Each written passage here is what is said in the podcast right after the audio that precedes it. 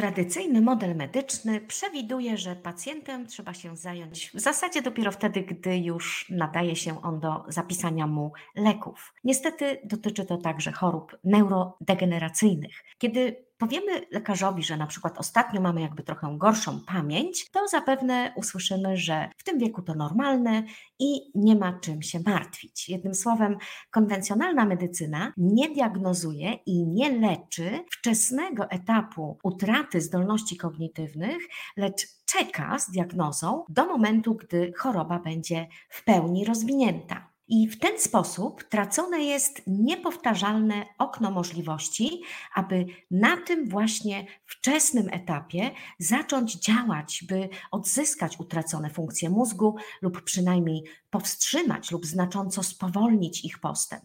Tak naprawdę nie ma co z tym czekać. Zawsze należy podjąć działania jak najwcześniej, bo im wcześniej to zrobimy, tym mamy większą szansę na odwrócenie zmian. Pomyśl, czy w tym roku masz gorszą pamięć niż rok temu, a dwa lata temu? Postęp chorób neurodegeneracyjnych może być szybki, więc muszę Cię zmartwić. Stopień utraty pamięci w przyszłym roku może być większy niż w tym. Niestety, pacjenci, którzy na wczesnym etapie nie otrzymali od lekarza pomocy i wskazówek, bardzo często po prostu ignorują te wczesne sygnały. Ignorują pogorszoną pamięć, uwagę i koncentrację, ignorują złą jakość snu, ignorują obniżony nastrój i uczucie coraz większego zmęczenia.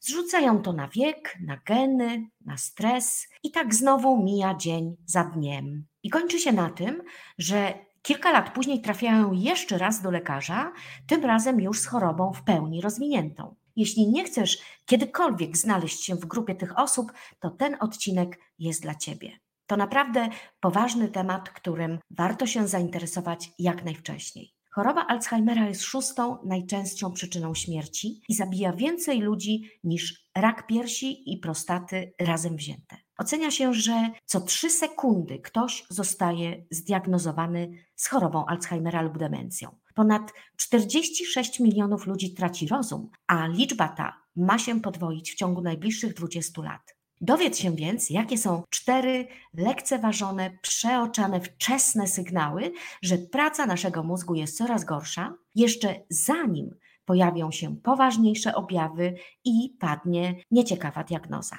Zapraszam do odcinka.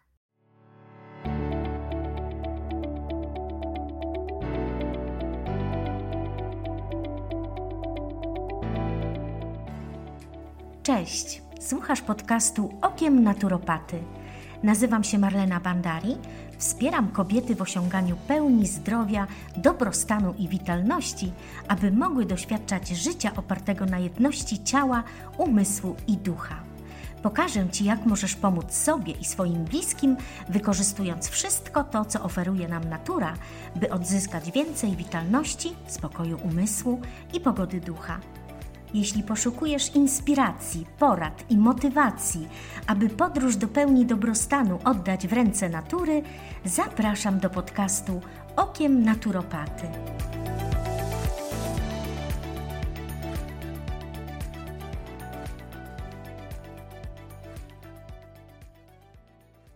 Każdemu z nas zdarzy się zapomnieć, gdzie coś położyliśmy, albo że mieliśmy kupić jakąś rzecz, czy zadzwonić wieczorem do przyjaciółki. Nie jesteśmy cyborgami, lecz żywymi ludźmi. I to, że o czymś zapomnimy, jest normalne i ludzkie. To jeszcze nie jest choroba. Takie terminy jak demencja czy choroba Alzheimera kojarzą się nam z ludźmi w bardzo podeszłym wieku. I dopiero w podeszłym wieku otrzymują oni od lekarza taką diagnozę. Jednak oprócz wieku jest wiele innych czynników ryzyka. Co jest ważne, aby nasz mózg pracował zawsze dobrze? Być może pierwszą rzeczą, jaka przyjdzie na myśl, są wybory żywieniowe i to prawda, odżywianie jest ważne, ale w przypadku zdrowia mózgu nie chodzi jedynie o nasze wybory żywieniowe, ale również o to, jak dobrze nasz organizm kontroluje poziom cukru i insuliny czyli stabilny poziom cukru we krwi, o który no, wcale nie jest łatwo w dzisiejszych czasach. Wiele osób przez lata prowadzi styl życia, który tej stabilności wcale nie sprzyja. Rano kawa na pusty żołądek, już kortyzol skacze do góry, a wraz z nim insulina. Potem w drodze do pracy jakiś batonik, w ciągu dnia dużo stresu w pracy i znowu skacze kortyzol i insulina. W biegu zjedzona jakaś kanapka czy jakiś fast food, a na kolację coś szybkiego, jakiś makaron na przykład. Potem jeszcze tylko piwko czy winko na rozluźnienie, bo przecież po ciężkim dniu nam się należy i potem spać często bardzo późno. A w weekend jest czas na palety. Niestety młodzi ludzie nie zdają sobie sprawy, że upijając się w weekend niszczą sobie neurony. Jeśli organizm nie będzie miał z czego ich odbudować, to diagnoza pada już w wieku młodszym. Nie trzeba wcale czekać do wieku podeszłego. Choć choroba Alzheimera i inne rodzaje demencji kojarzą się z wiekiem podeszłym, to zdarza się jednak coraz częściej, że występuje ona grubo przed 65 rokiem życia, nawet już u 20, 30, 40 latków. Pamiętajmy, że kortyzol i insulina są szkodliwe dla mózgu. Alkohol również promuje insulinę, robi to nawet piwo bezalkoholowe czy tak zwane energy drinki. A styl życia wypełniony stresem i złą dietą skutkuje z biegiem czasu osłabieniem kontroli cukru i insuliny przez organizm. I tu nie chodzi od razu o cukrzycę, bo bardzo wielu ludzi chodzi po planecie Ziemia nie mając pojęcia, że mają zaburzenia metaboliczne. Za niski poziom cukru jest to tak zwana hipoglikemia lub za wysoki insulinooporność i hiperglikemia. A stwierdzić te zaburzenia można nawet nie chodząc do laboratorium, po prostu po swojej reakcji, jaką my mamy po posiłku. Ja często pytam moich pacjentów, jak się czują po posiłku, czy mają zwiększony poziom energii, czy raczej zmniejszony i czują senność po jedzeniu, a może nie ma żadnej różnicy. W sytuacji optymalnego zdrowia metabolicznego nie powinno być żadnej reakcji, ani wzrostu energii, ani senności po zjedzeniu posiłku. Ta pierwsza reakcja jest charakterystyczna dla hipoglikemii, a ta druga dla hiperglikemii i insulinooporności. Są jeszcze inne sygnały. Przy hipoglikemii często występuje zła jakość snu i nocne wybudzenia. Z kolei przy hiperglikemii człowiekowi trudno jest zwlec się rano z łóżka i bez kofeiny zacząć dzień. I tworzy się bardzo często takie błędne koło, bo zły sen jeszcze bardziej zaburza metabolizm, promuje kortyzol i insulinę, przez co oczywiście zwiększa również ryzyko zaburzeń pracy mózgu, a także demencji i Alzheimera. Bardzo często spotykam się z nietolerancjami pokarmowymi u pacjentów, także obserwujmy swoje reakcje po jedzeniu. Neurony zwalniają pracę w ciągu, można powiedzieć, minut po spożyciu ofensywnego pokarmu. Także obserwujmy jak pracuje nasz mózg, tak powiedzmy, do godziny po posiłku. Czy pojawiło się uczucie mgły mózgowej? Czy mamy obniżoną uwagę i koncentrację? Jeśli tak, to takiego pokarmu lepiej nie jeść. Według badaczy najbardziej ofensywne są pszenica i mleko, na drugim miejscu soja i kukurydza. Co jeszcze jest ważne oprócz diety, redukcji stresu i wysypiania się, to jest aktywność fizyczna. Ja zawsze zalecam spacery, ale akurat dla mózgu najlepsza jest taka aktywność, podczas której mocno wzrasta nasze tętno. Czyli jeśli spacery, to żwawym krokiem, o czym mówiłam już w poprzednim odcinku podcastu, ale gdy jest brzydka pogoda i musimy zostać w domu, to sprawdzą się też inne aktywności podnoszące puls, jak na przykład wchodzenie po schodach, przysiady, pajacyki, taniec, rowerek stacjonarny, czy nawet bieganie w miejscu. Tak więc spokojnie, nie musimy wcale biegać maratonów. Ocenia się, że już nawet 4 minuty dziennie aktywności aerobowej, czyli przyspieszającej puls, ma działanie ochronne na mózg, lepiej dotlenia mózg, jest on też lepiej ukrwiony, a jeśli to będzie 10 minut dziennie, no to efekty przyjdą po prostu szybciej. Podczas aktywności fizycznej jest produkowany BDNF, czyli neurotroficzny czynnik pochodzenia mózgowego. Jest to takie specyficzne białko chroniące młodość i sprawność naszego mózgu. Także po raz kolejny okazuje się, że bycie kanapowcem nie opłaca się zdrowotnie. Nie tylko tuczy, ale i otępia.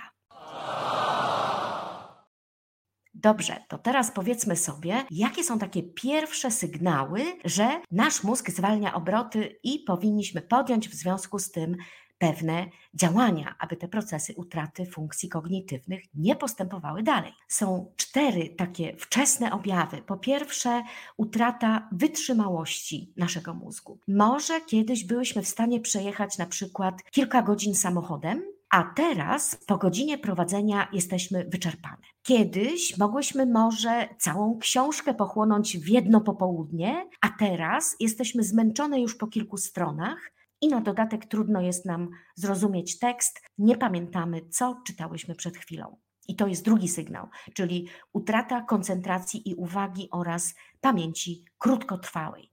Trzecim sygnałem jest utrata motywacji żeby mi się chciało tak, jak mi się nie chce. A zresztą nie ma sensu czegokolwiek robić. Czyli oprócz utraty motywacji, także może pojawić się obniżenie nastroju, takie nastroje depresyjne.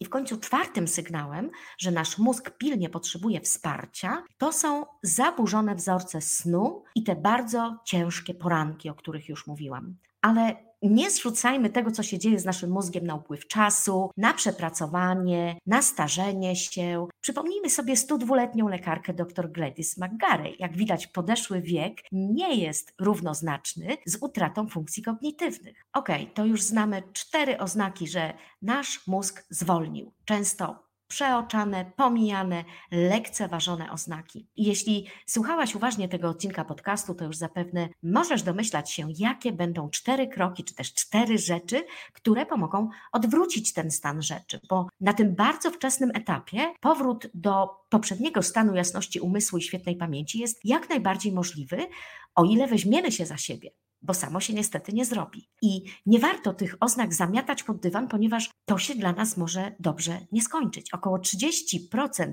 ludzi zdiagnozowanych jako łagodne zaburzenia poznawcze rozwija potem pełnoobjawową chorobę Alzheimera. Więc od czego zacząć przywracanie funkcji kognitywnych, kiedy stwierdzimy u siebie któryś z wymienionych wcześniej czterech sygnałów? Po pierwsze, wyrzuć z diety cukier, nabiał i gluten, czyli pokarmy potencjalnie ofensywne i zobacz, jak się będziesz czuć.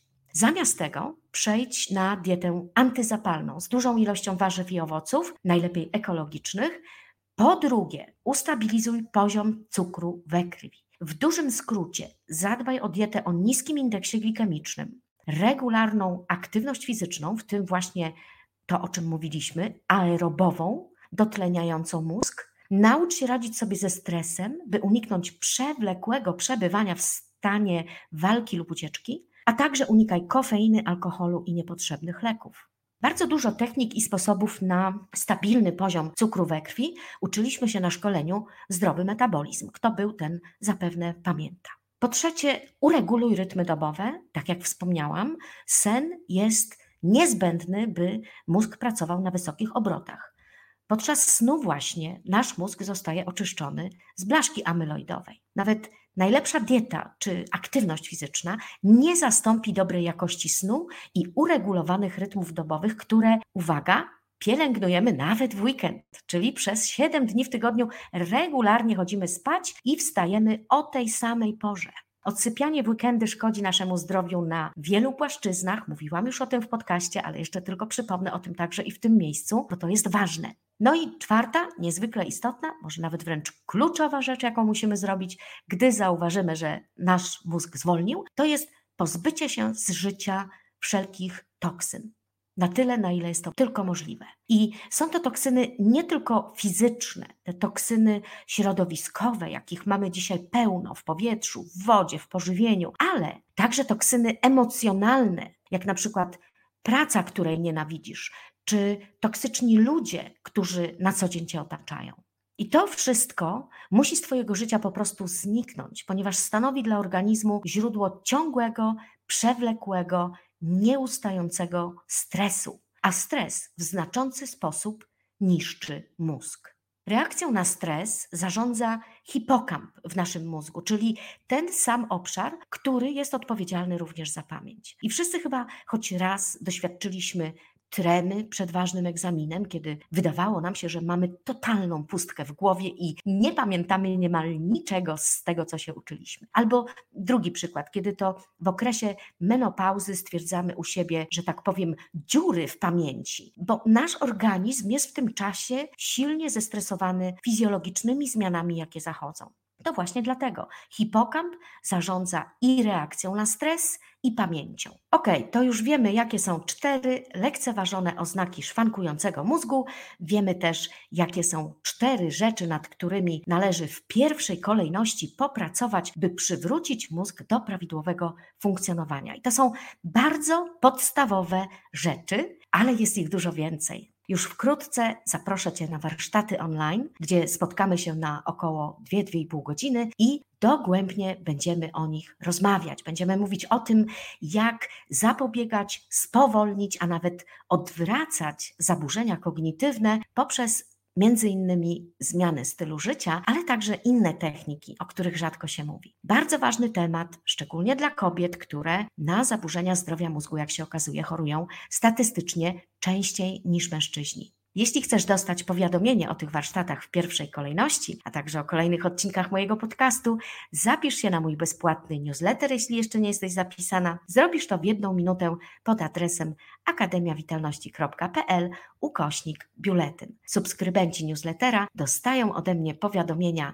o wszelkich wydarzeniach w pierwszej kolejności. A na dziś to już wszystko. Do usłyszenia za tydzień. Trzymajcie się. Cześć. Dziękuję, że wysłuchałaś do końca tego odcinka podcastu. I jeszcze informacja, że podcast ma cele edukacyjne i informacyjne, nie stanowi porady medycznej i nie ma na celu jej zastąpienia. Naturoterapeuta nie wchodzi w relację lekarz-pacjent. Pozostawajcie w zdrowiu i do usłyszenia w kolejnym odcinku.